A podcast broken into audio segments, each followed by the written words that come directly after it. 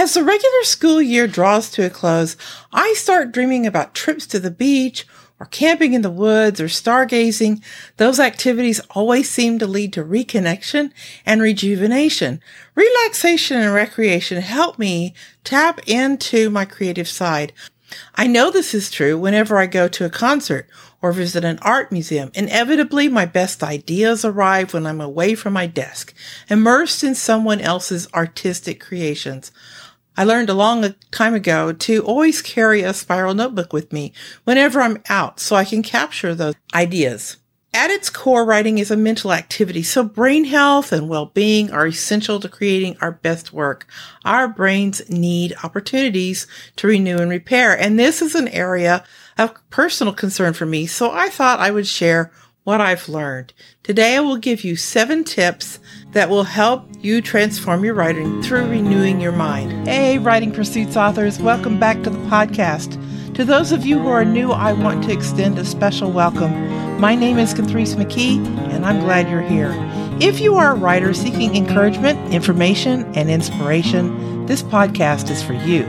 Let's get to it. Today, we're going to cover seven tips that will help you transform your writing through renewing your mind. I am preaching to myself, but I think you will find something you can use. Tip one, take regular breaks. I love using the Pomodoro technique. Your work session lasts for 25 minutes, followed by a five minute break. After several work sessions, it's best to rest for a longer time. If you are new to Pomodoros, and I'm going to make like Pomodoros is a real word, try working for 15 minutes with five minute breaks. It's important to have a timer and the determination to focus during work time, but it's even more important to honor the breaks. Your brain needs the breaks. During the work time, bear down, focus, resist the urge to do anything else, strive to be productive, and when the break comes, get up, stretch, walk. I'll walk around, play with the dog, close your eyes, rest. There is no other technique that seems to work as well for me to actually get work done. And if I really hate a task, I remind myself that I could do almost anything for 15 minutes. Once momentum sets in, it's hard to stop. Usually 15 minutes is enough to overcome the resistance that Steven Pressfield wrote about in The War of Art. Resistance with a capital R. That's a fascinating book that I recommend.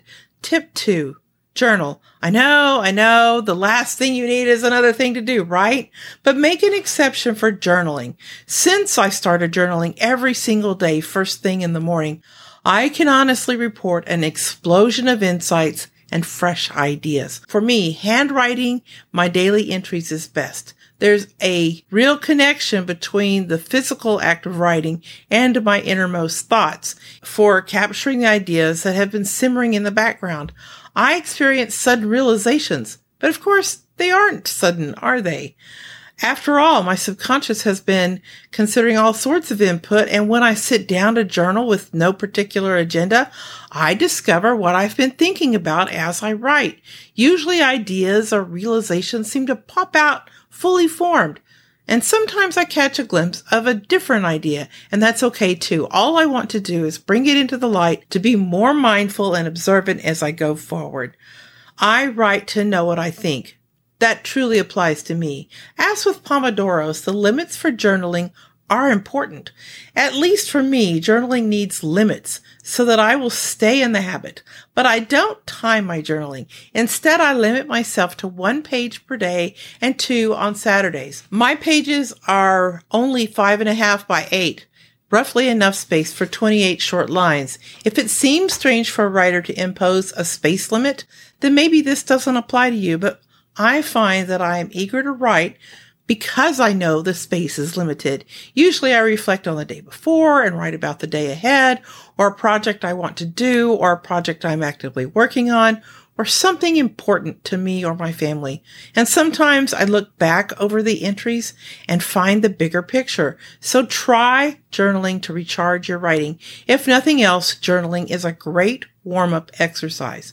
Tip three, follow the sun to get enough sleep. Get up when the sun gets up and go to bed when the sun goes to bed.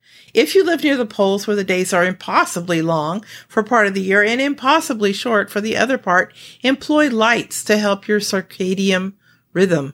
Sleep is when your brain is maintained, when toxins and proteins that form plaque are removed. If you want to learn more about this process, Google glymphatic system. You will be amazed. We squander our sleeping hours taxing our brains to the breaking point. Don't. This is too important. Circadian rhythms are tied to light and darkness. We are only now discovering how profoundly our mental and physical health are tied to getting enough deep sleep. Walk every day if you are able. Getting in your steps will help you sleep at night. Get outside every day and make sure to get a minimum of 15 minutes of sunshine to reset your body's clock. Before bedtime, get away from your phone your TV and your computer and let your brain know that it's almost time to sleep. Power down the devices, dim the lights, and create a soothing routine for yourself.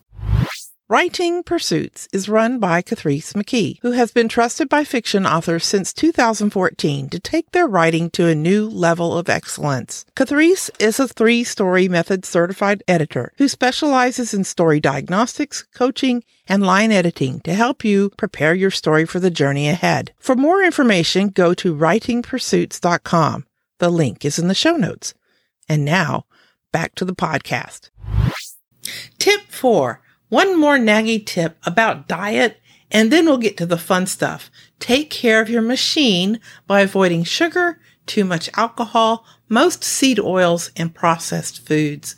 The foods we eat are the strongest medicine we take. Some foods are good medicine, and some foods are bad medicine. During the pandemic, I cut a lot of corners and put on some weight. And my numbers like blood pressure and blood sugar went in the wrong direction.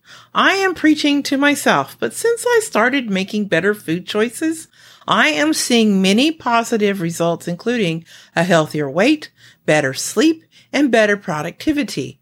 Sugar has literally nothing good to offer your body, but many people are addicted to it. Get rid of sugary foods and foods with added sugar for 30 days and just see the difference in your health. In fact, go on a sweets fast, including artificial sweeteners. A sweets fast will not hurt you although you may have a few days of withdrawal, but your sugar cravings will eventually go away.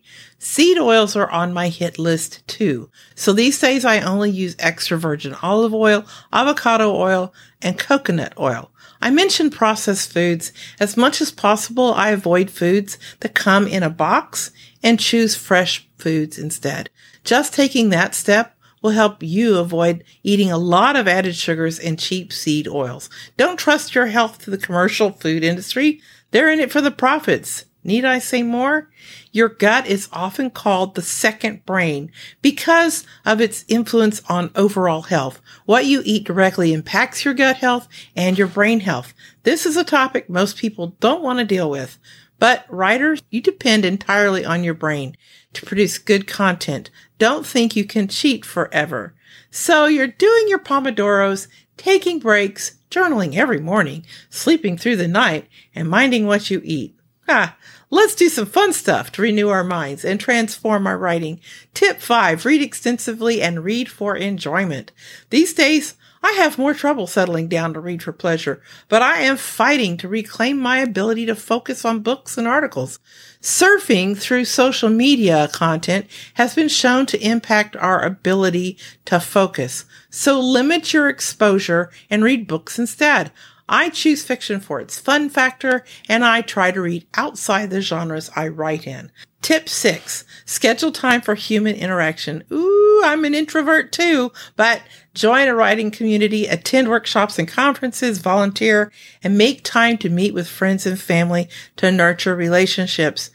These times away from your desk will enrich and inspire you and help transform your writing. Besides, the best material for characterization comes from people watching. Am I right? Tip seven.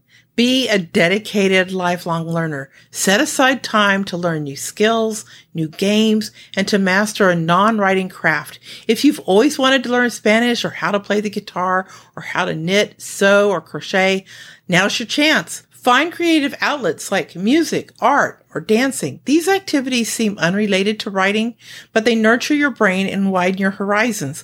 Nothing in life is wasted. It is all food for thought. When you are at work, work. When you are at play, play. Be mindful and live in the moment and watch your writing bloom. The question of the week is, how do you refresh and renew your mind? Leave your answer at writingpursuits.com forward slash podcast forward slash 58. That's all I have for today. Until next time, keep writing, my friends. Rest, relax, and renew your mind, and then keep writing. Thank you for joining us today. If you enjoyed this episode, please leave a comment and follow the podcast. If you're new around here, I hope you will sign up for the weekly newsletter, Writing Pursuits tips for authors. That link and all the links mentioned in today's episode are in the show notes at writingpursuits.com. Please join us on Wednesdays for new episodes and keep writing, my friends. Keep writing.